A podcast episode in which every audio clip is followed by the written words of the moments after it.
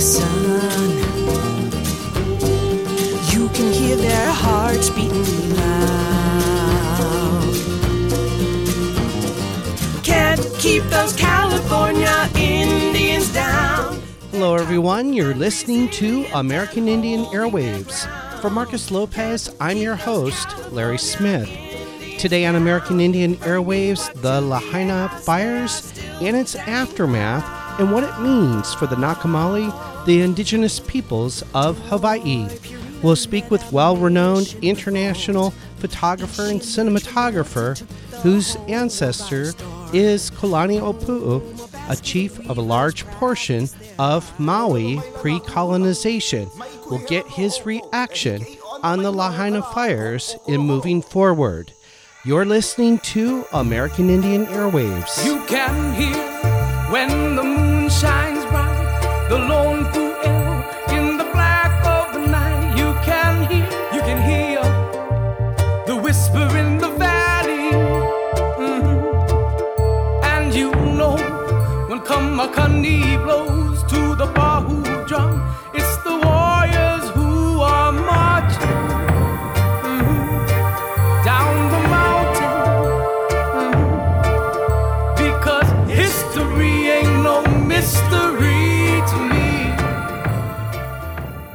On August 8th of 2023, a deadly fire swept through the Hawaiian town of Lahaina, destroying nearly everything in its path.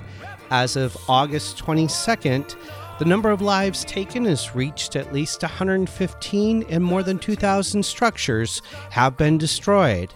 More than eight hours before the deadly fire swept through the town, however, a small brush fire broke out on the edge of a residential neighborhood approximately a mile away from the town's historic waterfront. While the fire was contained and kept away from nearby homes, it is suspected that the hurricane force gust winds helped reignite the fire. Lahaina, or by its original name, Malu'ulu o Lele, means the land of the flying breadfruit and became Lahaina when colonists eradicated this traditional food and replaced it with sugarcane plantations. This sacred place to the Nakamali, or the indigenous peoples of Hawaii, is rich in cultural traditions and history kept alive through the generations. The Lahaina fire destroyed more than the settler colonial homes, businesses, the tourism, but it is the violence of settler colonialism in its legacy in Hawaii and the climate crisis that has caused so much additional trauma to the Nakamali, the land, the water, and life throughout the area. Today on American Indian Airwaves, our guest for the hour is a well known international photographer, a professional writer, an accomplished journalist, and cinematographer. His family lived on the big island of Hawaii, and one of his ancestors is Kalani Opu'u, a chief of a large portion of Maui pre colonization. This is Nakamali David Pu'u on his thoughts and reactions on the August 8th Lahaina fire. Yeah, my name's David Pu'u. Uh, my family is originally from the Big Island, uh, moved to Hawaii post Kamehameha rule. Uh, my ancestor was Kalani Opu'u, who was the chief of a large portion of Maui. Uh, Spent a lot of time over there over the years. And uh, the interesting thing about it is, uh, it was in the early 2000s, I was filming an event at Jaws at Peahi, which was the first toe-in world championships. And I was working under a guy who was the head of Maui County Ocean Safety, a guy named Archie Kalepa. And we worked on one of the early PWC rescue teams for that event. And as a result of what I saw there, uh, documenting that event, I ended up studying ocean rescue and risk mitigation later under an organization called K38 Rescue. So for about 20 years, I worked under and through them doing ocean rescue training, risk mitigation, and disaster response and analysis. So that's kind of my background in all of this. David, you um, also are internationally known photographer. Why don't you talk about that for a second? Well, I came out of the surf industry and went into commercial photography and filmmaking.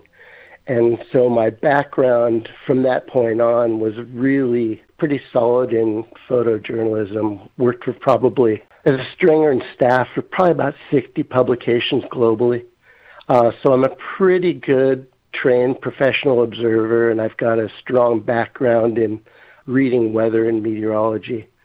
And so I, you know, bring that to the table in my photography. And what that does is that allows me to be where events are going to happen by knowing pretty much what's going to happen with the weather ahead of time. And it served me really well in my filmmaking and photography career and has allowed me to get quite a few magazine covers and document a lot of stuff over the years just by being able to be someplace, you know, before something happened. I could, you know, pretty much see what was going to happen on Maui before this took place because all the meteorological signs were pretty glaring. Now, David, that and on that point, I would remiss if I didn't say it's an honor to just uh, talk to you and and under these really extraordinary situation and the calamity, what happened, and that's why we wanted to have this interview because the fact that you were and I, you and I, witnessed and involved very much with a lot of the calamity and um, um, tragedy of the fires and floods here in the Ventura, Santa Barbara area, and General California area. And your knowledge of California, along with myself, is um, considered a lifetime experience. And so that's why we wanted to talk with you. So it's a really a pleasure, honor um, speaking with you about this situation. And like other news items, we don't like to do uh, a review tragedies and be and go into the level of of the drama and excitement, but yet this is hits my heart and I know your heart um, with the people dear, many people dear to my culture and my heart. So, David, why don't you give us a little background of Maui, with the island and the subsequent, as this wonderful author talked about, Naka uh, Nathaniel talked about Hawaiian lands and waters have been devastated by extractive agriculture, overdevelopment, and militarization. Why don't you talk to us about that?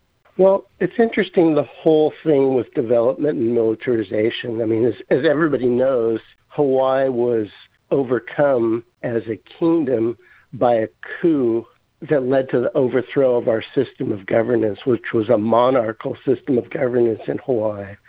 And in the time since, Hawaii's been commodified by the United States, which is you know, normal. You know, when the Hawaiians originally arrived in the islands, they developed the place. They didn't just keep it this natural, pristine island uninhabited by people, which it was before they got there, but they developed it. They developed systems of agriculture, water management. Hawaii was a highly developed society. So comes back to what we had here in California. A lot of people don't know this, but before the Thomas fire, I was hired to develop forensic evidence in a case against the power company here. What they had me do was photograph the power lines which were above the location of two fires that burned through a neighborhood here in Ventura County. The property owners and the fire department litigated the power company and they found that a combination of line arcing and line rewarming, where the power uh, company automatically rewarms the lines, caused this series of two fires. So as a result, the court ordered the power company to turn off their line rewarming system in high wind events. Uh, the reason that the Thomas fire generally started was a failure of that system, a failure of it to be turned off. So they had line slap, line arcing, and then ultimately a transformer issue that caused multiple ignition points, which a wind event that we call a Santa Ana event, which is created from a low pressure in the Four Corners region, excuse me, high pressure in the Four Corners region, driving wind down coast, down slope into a coastal low fanned the uh, fire and made it go from its point of origin near Santa Paula to the coast right at Ventura in an incredibly short period of time. So this is basically what happened in Hawaii. In the Thomas Fire event, I was up photographing the event from at the point of ignition when uh, my boss at K38 Rescue called me, and she happened to be coming back from a course in Morro Bay and had the company trailer and said, "This is going to go through to the beach. Do you want me to come help you move your home?" I told her no. I thought that we had everything ready to go and we could evacuate pretty quickly.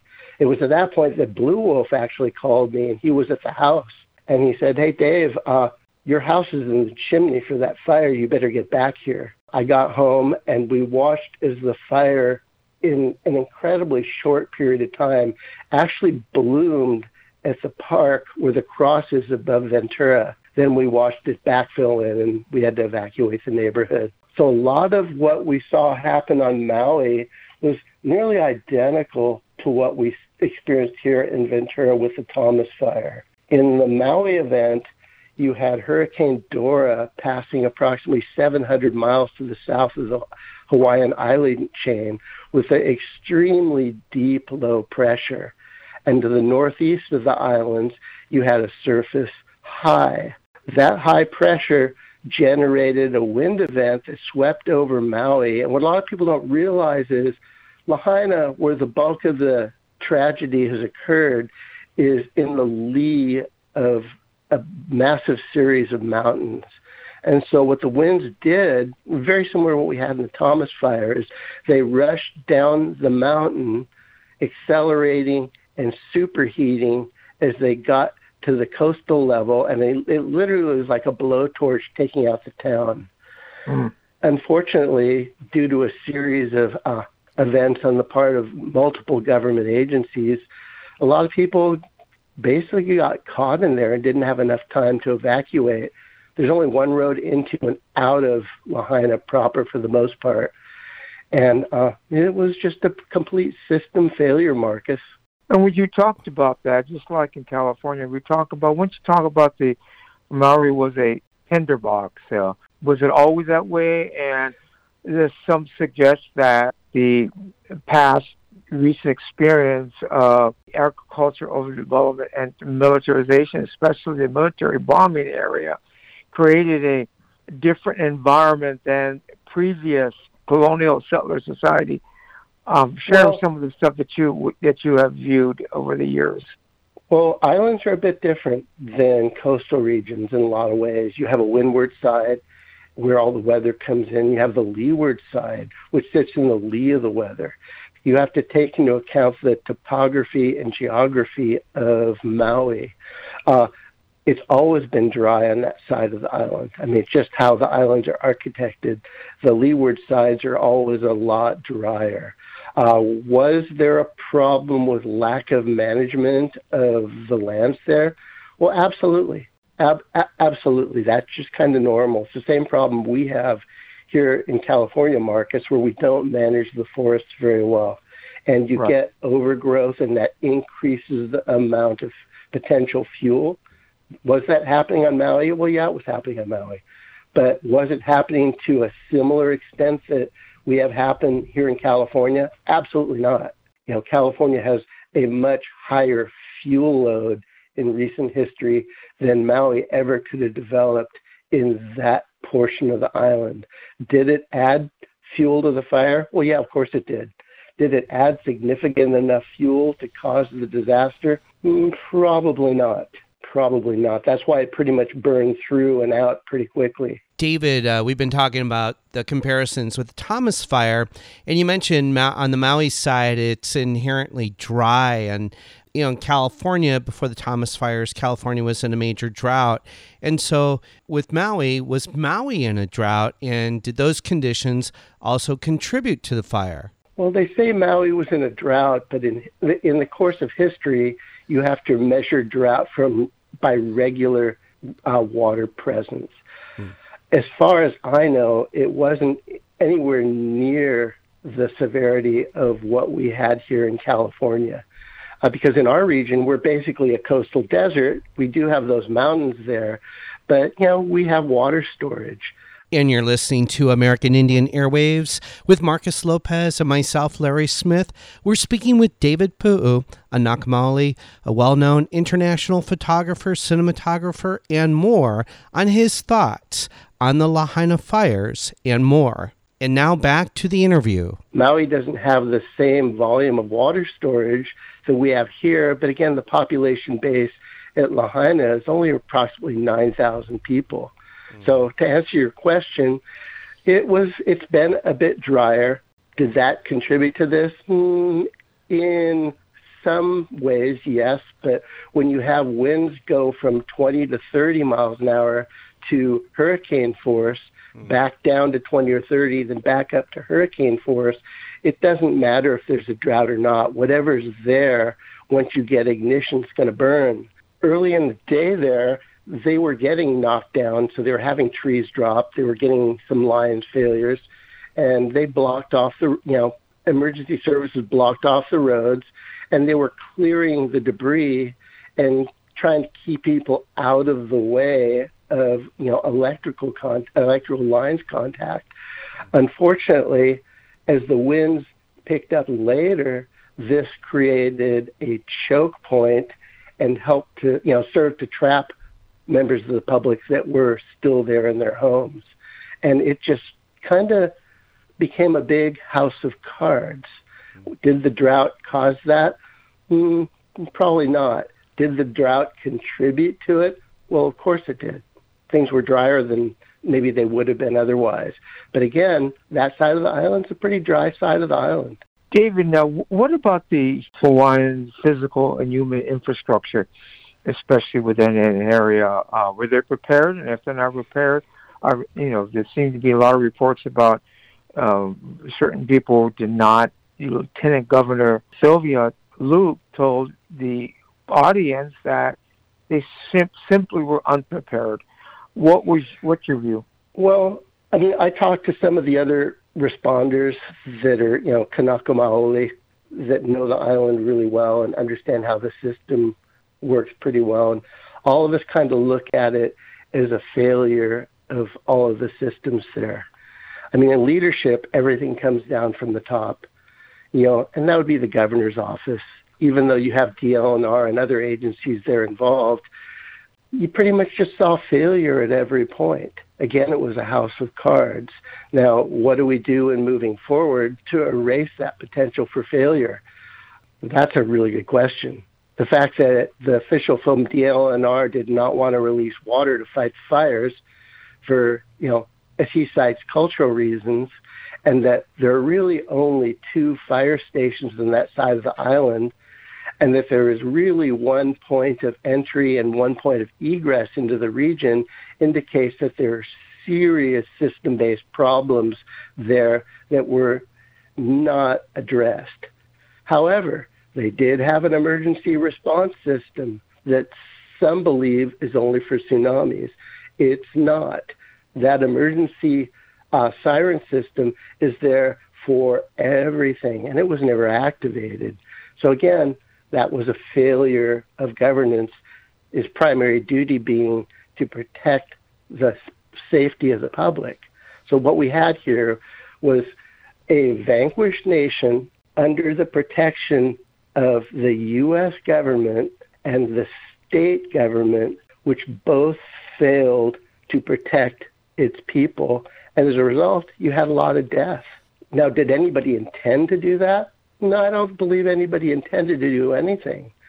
I believe nature was having its day and the system was disconnected for whatever reason, and you had everything just again, I hate to use the term over and over again, but you had this House of Cards event. Very similar to what we saw in the Thomas fire, Marcus. How that whole thing escalated, then the rains came in, then we had that horrible landslide event in Montecito you know, thank God that hasn't happened in Hawaii. And that is David Pu'u and Nakamali speaking on the Lahaina fires And we want to remind listeners that KPFK is presently in fund drive mode and that KPFK could not continue to exist without your financial support.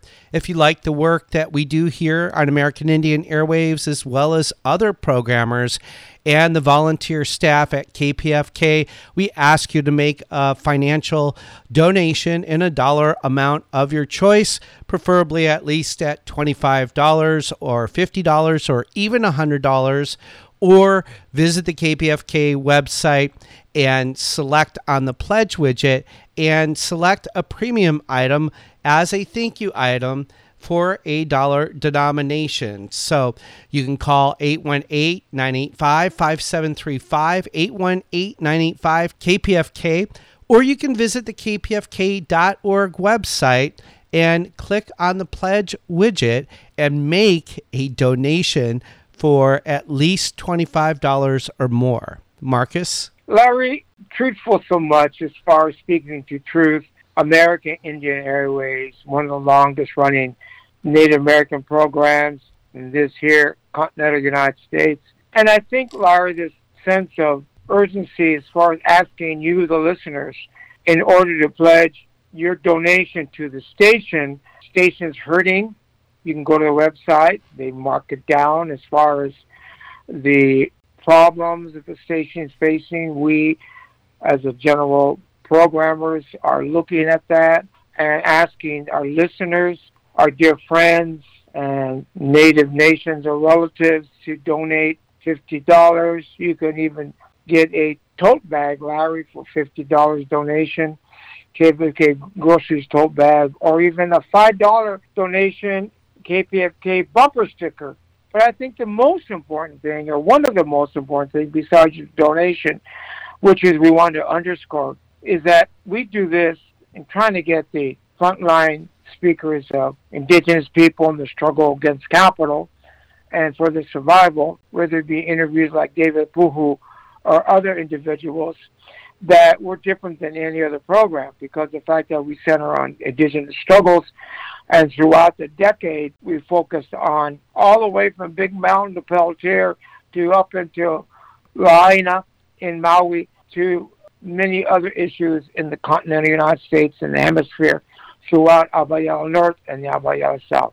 So what are we asking? To help us out. Brothers and sisters, help us out. Donate some money to here, the station, KPFK, the signal is a powerful signal.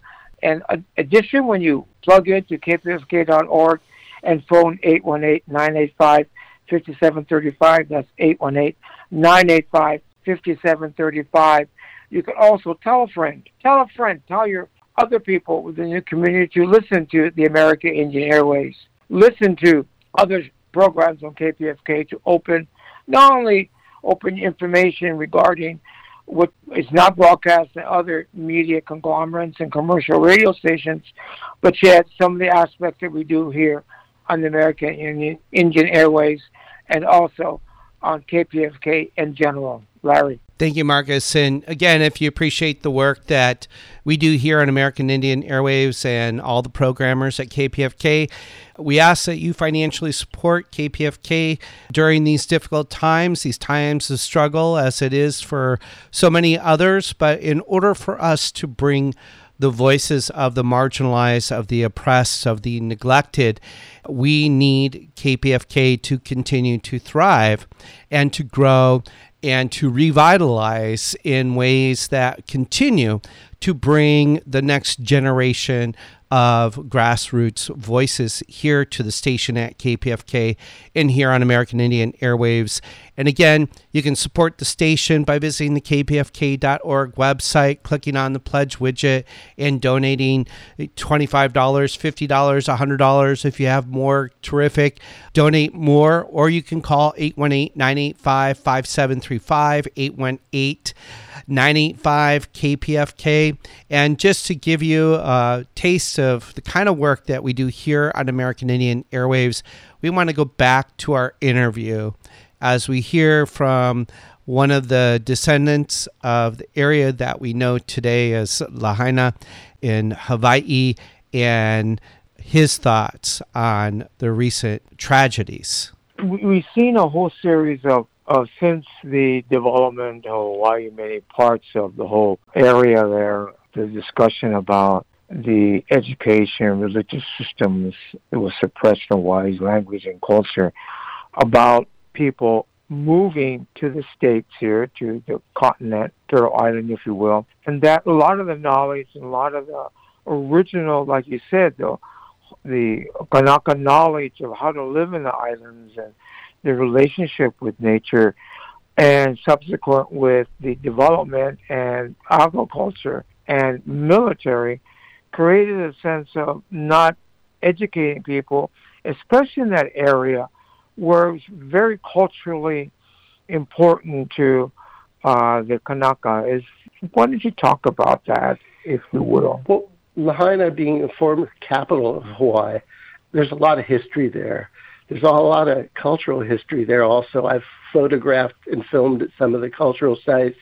I have swum the reefs. I've dove the waters. I've walked the hills up there. You know, I know what's involved with the history of the island. But the thing is, is Hawaii, again, it's been a vanquished nation for many, many, many years.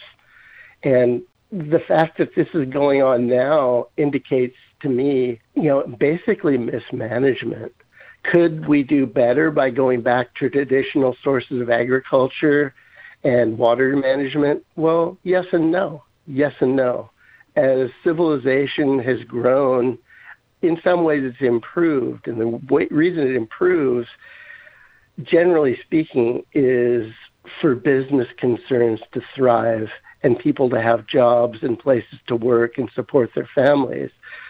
That's a double edged sword because the more you develop, the more you have, you know, an increased population base. And as population bases increase, you have greater demand on resources the fact that Lahaina only has 9,000 people in it, and now that's largely destroyed, is going to present a great opportunity to make things either a lot worse or a lot better. In doing some of the think tank work, you know, we dealt a lot with various UN agendas. Uh, first being Agenda 20, what's Agenda 21, then Agenda 2030 and these agendas want to basically change Hawaii away from its traditional structure and put it under a more UN based structure.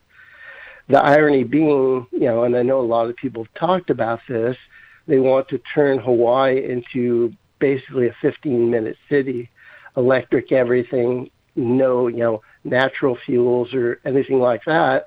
And the irony being, of course, if you had an electrical system failure that created this disaster, why would you force the island into that type, type of system moving forward? You know, there's a saying, you know, unfaithful in small things, unfaithful in big things. You don't pile more onto a disaster when they've proven themselves to be unfaithful to the Hawaiian people and to the land in their stewardship at this point. I think you know Hawaii really needs to take a look at the way it's been choosing to govern itself as a state, and I think there are some serious questions that need to be asked in moving forward. Because the result, I mean, in the hard light of day, when it comes down to it, as a people, we're going to be in mourning for a while. We just saw a slaughter of possibly up to one tenth of the population of a, a region. And that's unconscionable. So after we get through our, with our mourning, we're going to have to have a hard look at the choices Hawaiians have made to govern the island. And uh, I take it really seriously. And I know all of the other people that are that call Maui their home, whether it's ancestral or their present day home, are taking this all very seriously because we don't want to have this happen again. We don't want to have another Thomas fire here in Ventura and Santa Barbara counties. None of us wants disasters. We just want to live in peace and relative safety in harmony with creation. I mean, that's how we are as, as indigenous people. And that's the gift we want to give to the culture that we've been kind of forced into, you know, in the, with the United States. And you're listening to American Indian Airwaves with Marcus Lopez and myself, Larry Smith. We're speaking with David Pu'u, a Nakamali, a well known international photographer, cinematographer, and more, on his thoughts on the Lahaina fires and more. And now back to the interview. So That's anyway, interesting. That's, that's my take on it. Yes, so, and I think that's an uh, interesting view because of the fact that, like just like in California, many other areas that burnt here in Montecito, they rebuild the mansions and they re-establish their uh, footprint, in which is that totally outside the confines that what you're talking about. This, how do you do? And the question is, I think, how do you create, you know, the future? And are are we going to recreate, like for example, Western civilization in Hawaii, number one, and its development, and the big footprint and the military and the the uh, development is so graphically unproportionally affected the original people of Hawaii, and at the same time, within the realtors, predator realtors, and the system, you know, looking at that as an opportunity to develop into into their view of their development, just like in Montecito here in Santa Barbara. I don't know about the Ojai Ventura or other areas, but yet they reproduce what they what burns, and many of the items they used for building the houses were very toxic. So the question is, how do we rebuild? How do we give the people of Lahaina, or how do we give the people in certain areas, just like in the hurricane in Louisiana, kicking out the the, the, the people and establishing what's good for developers, what's good for development of speculators. I think that's a challenge. And and is it the same like the governor was stating that let's hold on off on this transfer and a lot of discussions where people now are getting calls from realtors saying that, you know, very predator kind of approach. Well, what are you going to do now? Let's help you. And helping is let's give you money and let's develop in our own way. Uh, do you see that? That that's a big contradiction. And how how do we overcome that? Well, if if I were king, if if I were king, this is what I would do. I would order the state to rescind all of its zoning and code enforcement requirements. I'd bring in a group of engineers that understood all of the ramifications. I would rebuild all of the family homes in a manner in which they would be a little bit more secure against fire. That's a pretty established science and it's easy to do. And I would put all those families back in place. I would Mm. not parasitize them with lengthy permit f- procedures and fees. I would eliminate all of those. And I would put that community back built in a more sustainable, uh, fire safe manner. And I would also do my best to preserve the historic character of the town. The problem we have in moving forward is there are a lot of sacred sites on that part of the island, but now we also have a problem where you had families die on their property. So hmm. if the state were to go in there and declare those properties hazardous material sites now as a result of what happened, they'll want to scrape the land. They'll want to scrape those sites down several feet. That's going to cause expense. It's also going to cause further desecration. And I would like to avoid that. So if I were king, I would avoid all that. And that is a big question mark as far as the cultural sensitive areas. And how do you approach that? Like in whether whether it be the forest or with the other areas in California, and then the fires expose a lot of areas, and that that is a delicate process where that's where your cultural knowledge come in. Culturally, as a people, Kanaki as a uh, Kanaka Maoli as a as a people, is is is there going to be a big conflict between how the next set of development per se or recovery and cultural recovery? Is there a big contradiction Well, within you our to- discussion or what? What how does that look Well, like to you? You have you have to look at the history of Hawaiian culture and the Hawaiian people. Within Hawaiian culture, you had a social stratification. You had the ali'i, and then you had various commoners. And the land was developed and presided over in that manner. For a healthy society and culture, you have to provide a livable space for everybody from the hmm. service culture to the arts to the manufacturing to the elite, the cultural elite. The Hawaiians were able to do this quite well. But what we did in the assuming control of the nation of Hawaii as as the, you know the nation of the United States is we subverted all of that. When I was really young, uh, we were on Oahu and we were on family property, and I remember my father standing me on the railing of a, a bridge that went across the stream on our property, and it's up in the hills above uh, Pearl, and he goes, look down the valley where the stream goes, and he goes, see that down there? That's Pearl. This is where I stood when I was your age. And see that hill behind us? That's where we saw the Japanese uh, warplanes fly over. And this is where I stood and watched the bombing of Pearl Harbor. So as years went by, my dad actually went into the military and it was during the Korean War. And he worked as an intelligence officer doing mapping and photography for the Army in Indochina, developing the intel that was later used by the U.S. military in the Vietnam War. When he got out, he left Hawaii and went to Marquette University in Milwaukee under the GI Bill and became an engineer. And that man worked in every single major defense project that the United States produced for about 35 years. Now, the irony of that, Marcus, between you and I, you know, as cultural proponents, is really dynamic because here you have this man whose nation was, you know, taken over by the American mm-hmm. government who mm-hmm. determined to go in and serve that government and its people and its military. So Hawaii in the years since that, becoming such a principal stronghold in the U.S.'s global military outreach, has always had this marriage with the U.S. military.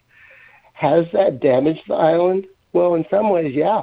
In some ways, it's damaged the environment in some ways, but in other ways, it's provided a hedge of security for the island, financial security for the island. So it's really a mixed bag there, Marcus. Really a mixed bag. And I have uh, mixed feelings about which way it should go. But, you know, personally, I just want to see Hawaii's heritage respected and us rebuild from this in an appropriate manner and take care of the people who are in severe crisis and mourning as a result of this disaster. This disaster was man-made. We could have prevented a lot of the harm from this disaster, but it was a meteorological event. I mean, the Hawaiians came to Hawaii in basically outrigger canoes. You know, they they sailed the oceans. They're an ocean-going people. Land in Hawaiian culture, that's that's where Hawaiians go to rest. We traversed all the way up from the southern oceans to Hawaii then all the way down to South Island, New Zealand. And then there was a reverse migration going back to Hawaii. Polynesia, as it developed, it all developed upon a relationship and an acquaintance with the ocean.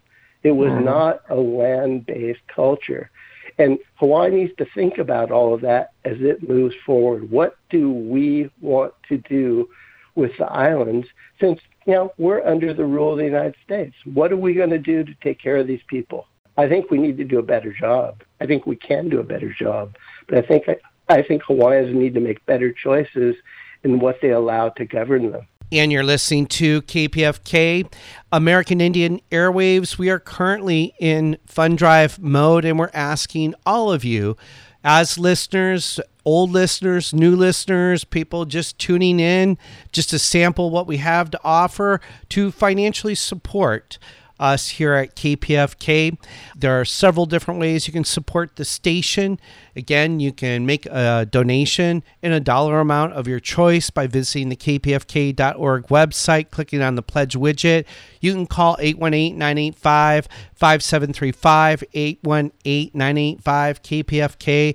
Also, on the KPFK websites, there's a variety of uh, thank you items that you can pick up for a dollar amount that's listed on the kpfk.org web- website. If you really appreciate the voices that we bring to you, the listeners here on American Indian Airwaves, we ask you to support KPFK in this time of need. We, as American Indian Airwaves, bring you Indigenous peoples at the grassroots level, even academics that are not um, popular compared to non Indigenous circles and certain academic disciplines. But we bring you the voices of marginalized Indigenous peoples on the front lines doing that grassroots uh, work on a day to day basis. And again, we're asking you if you want the station to continue to not just survive, but to grow, we're asking you to support the station KPFK by visiting kpfk.org and selecting on the pledge widget, donating $25, $50, $100 or more if you have it. Or there are thank you items that you can look through uh, on the KPFK website uh, that you can pick up for a specified dollar amount that's listed on the website. You Again, you can call 818 985 5735, 818 985 KPFK, and make your uh, donation there um, uh, via by phone or uh, request a thank you premium item for that dollar amount that's listed on the web page. Marcus? Larry, you're so right. I wanted to just talk to folks here and talk to with folks that listen to our program, American Indian Airwaves, decades of providing you with information, you know, with um, uh, Liz Lloyd before Liz Lloyd, uh, after Liz Lloyd, Bill Awandason, and um, different people, Little Crow, many other individuals, Helen Anderson, Helen Herrera, Michael Herrera, Michael Anderson, Corey and Fabiana Dubin, and Larry Smith, and myself, Marcus Lopez. History of people that dedicated their time and their effort into bringing a show called American Indian Airwaves to use the public in order to educate, stimulate conversations, uh, also express native views, First Peoples views, whether it be up in Alaska, down in the Mapuche country, down in uh, the Kanaka or the Maori or the Polynesian or Micronesian people or the people within Central America and Mexico, the Zapatistas. So we cover a wide range of nations, uh, people fighting against colonialism, fighting against extractive colonialism, fighting against oppression and exploitation of capitalism. Now, not too many radio stations will say that, and or radio programs or programmers will say that. They hide behind, well, we're just doing fine to other capitalism. Well, just doing fine because homelessness, that's the problem. Or Native people reservations, high mortality rate, drugs, alcohol, so on and so forth. Well, that's their problem. We don't have those problems. Or because we're good, have a good retirement, or because we're you're doing okay, and we got the tourist industry in Hawaii is doing okay.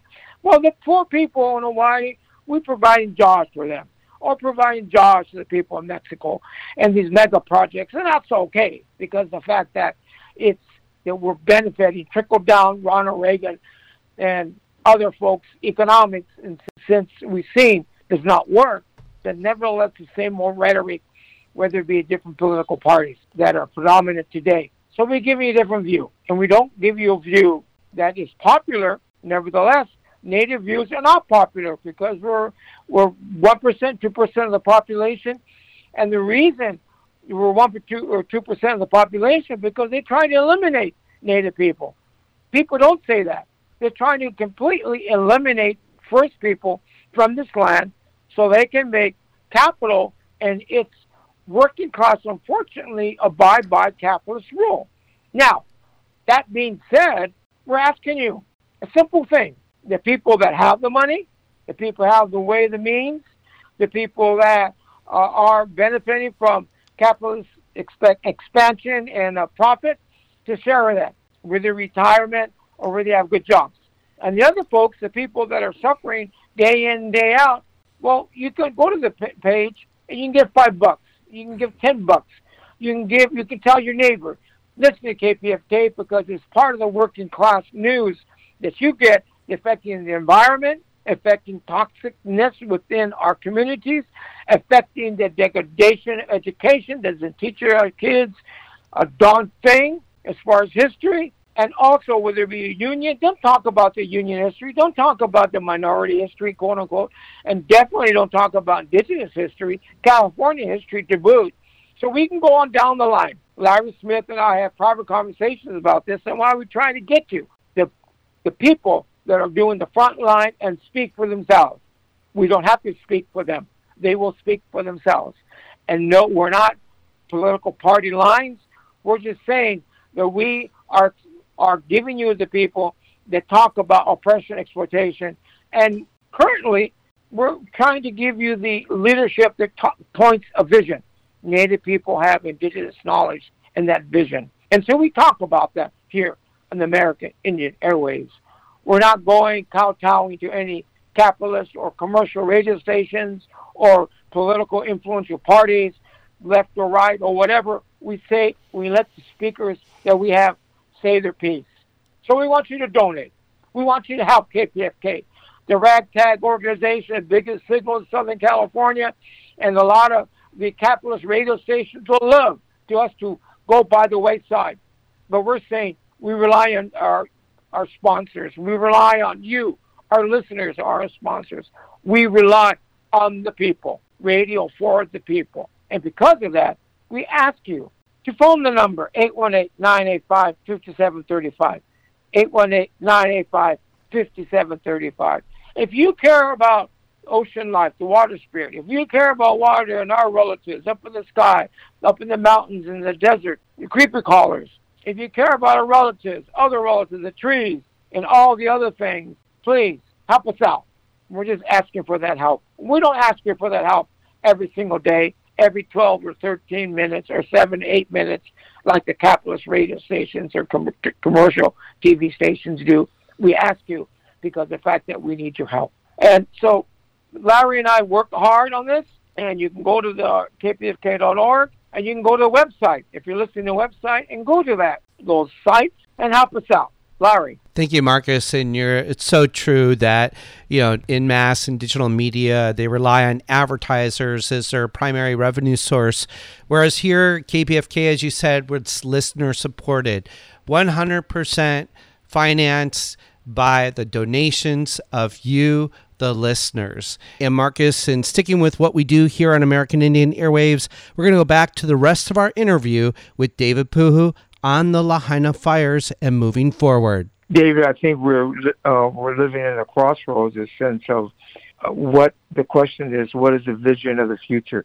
How do we, within this geopolitics and world politics, how do we, as First Peoples, the Native peoples, how do we live in a situation at the same time grapple with how this um, this Western civilization, if you will, even Eastern civilization, how do we fall within the like George Manuel talked about the fourth world?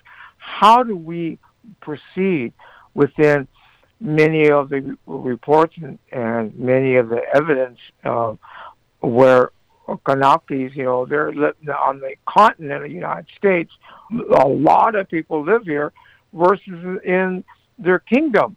And where the kingdom that you started with in the very beginning was cool and overtaken, but recognized by many other nation states then. And that that's been the calamity of it is is that what you were talking about. Now Marcus, if I may, David, what about the concept of homelessness which has multiple meanings for indigenous peoples. But uh, what about homelessness for the Nakamali?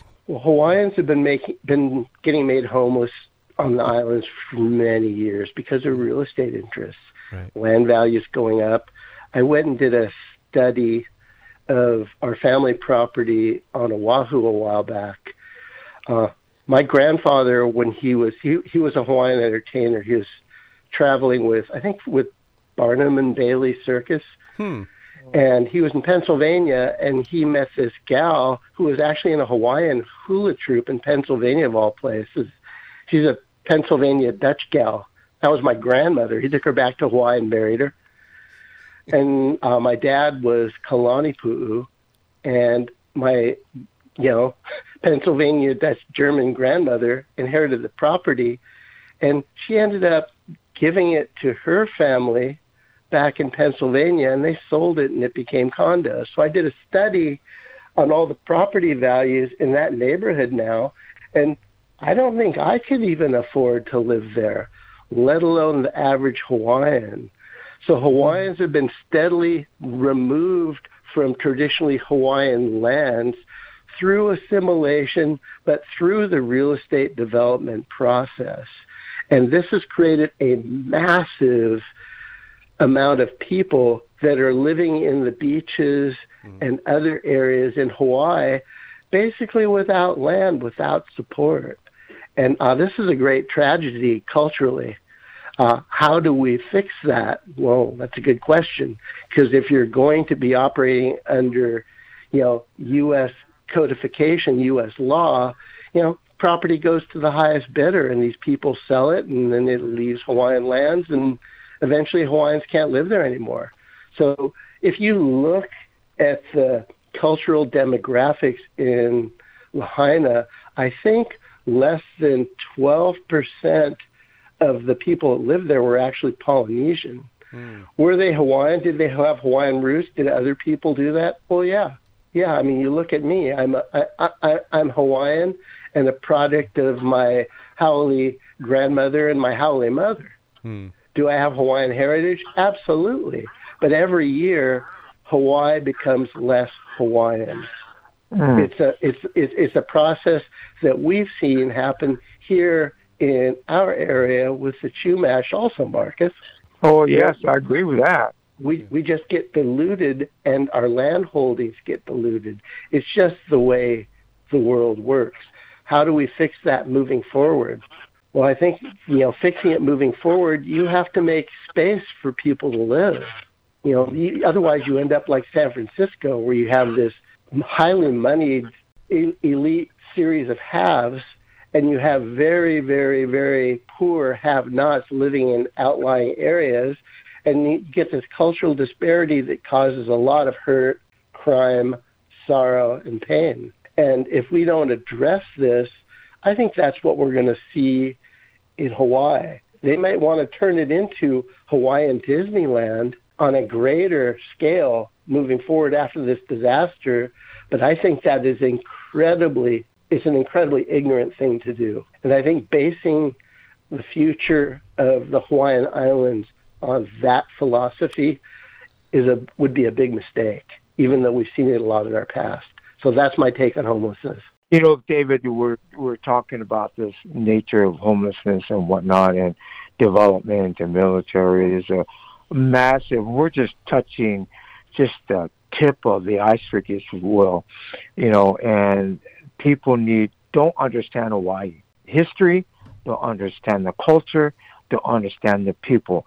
And this is like you talk about. It's not only Chumash, L.A., Tongva, the Acjachemen, down the Kumeyaay up there or the uh, Serrano and over there, the Ohlone or and the Mutsun people up there in Northern Cal and, and more so now with especially the development of these wineries and whatnot, pushing the people out further and further and further. We can see that this is happening here. So there's a lot of parallels. And so what oh, you're talking is. about, oh, so many parallels. And what we're talking about is not just a phenomena that's happening in Hawaii, but yet because it's an island that it, it magnifies the microcosm of our and an intensification of the calamity of predatory uh, society that we live in and the system and the rules and like he's talking about the codes. But in ending, I think it's it's to understand Hawaii. Last words, please, to our audience about Hawaii. Well, people have to understand that Hawaii initially it was a tribal culture And through war, Kamehameha united all the tribes. But it was through war and bloodshed that he was able to do that. And uh, that's a vital part of Hawaiian history. Originally, the Hawaiians were a fairly peaceful, unwarlike people, but when the Tahitians came to Hawaii, they brought the warrior arts with them. And with that, Hawaiian culture changed permanently. You know, we've got this funny saying, you know, with, with all my Hawaiian friends, we've got two speeds. It, aloha, I love you. Now it's time for you to die. There's this real dichotomy in Hawaiian culture. You know, we are the most loving people in the world, but if you screw with us, we will not stop going after you. And this is a really big departure from the Calvinist Christian religion that came to Hawaii that was part of the colonization process of Hawaii, which bears so much similarity to what we saw here in California with the mm-hmm. Chumash, Marcus. Mm-hmm. So mm-hmm. much. So, you know, that's my take on, you know, on Hawaii and Chumash. And I think that's why, you know, all of us, all of us as brothers have so much in common. We share so much in common between the indigenous people here in California and the Polynesian people. It's really, really interesting. The moment of silence is over.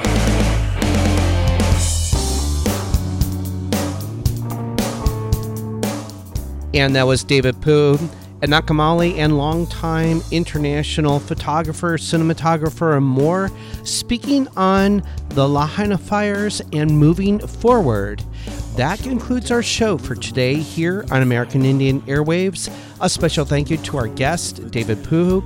A special thank you to our musical guest, Aragon Star, Kupa Aina, and the band Blackfire. American Indian Airwaves is mixed and mastered in the studios of Burnt Swamp Studios in Signal Hill, California.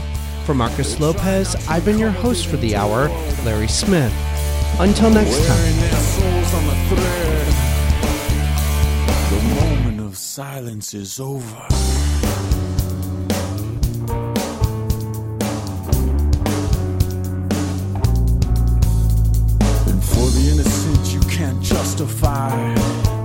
While your freedom manifests on their graves. And the blood never comes clean from their guilty minds, nor the hands that hold the chains.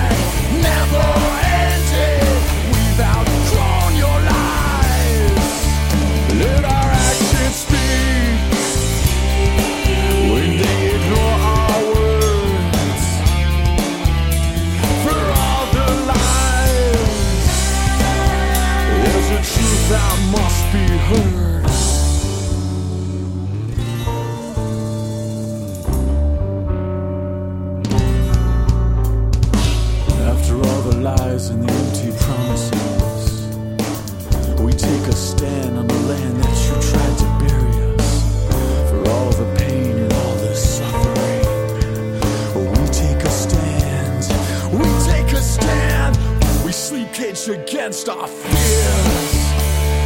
Try not to become what we've endured. Wearing our souls on a thread. The moment of silence is over.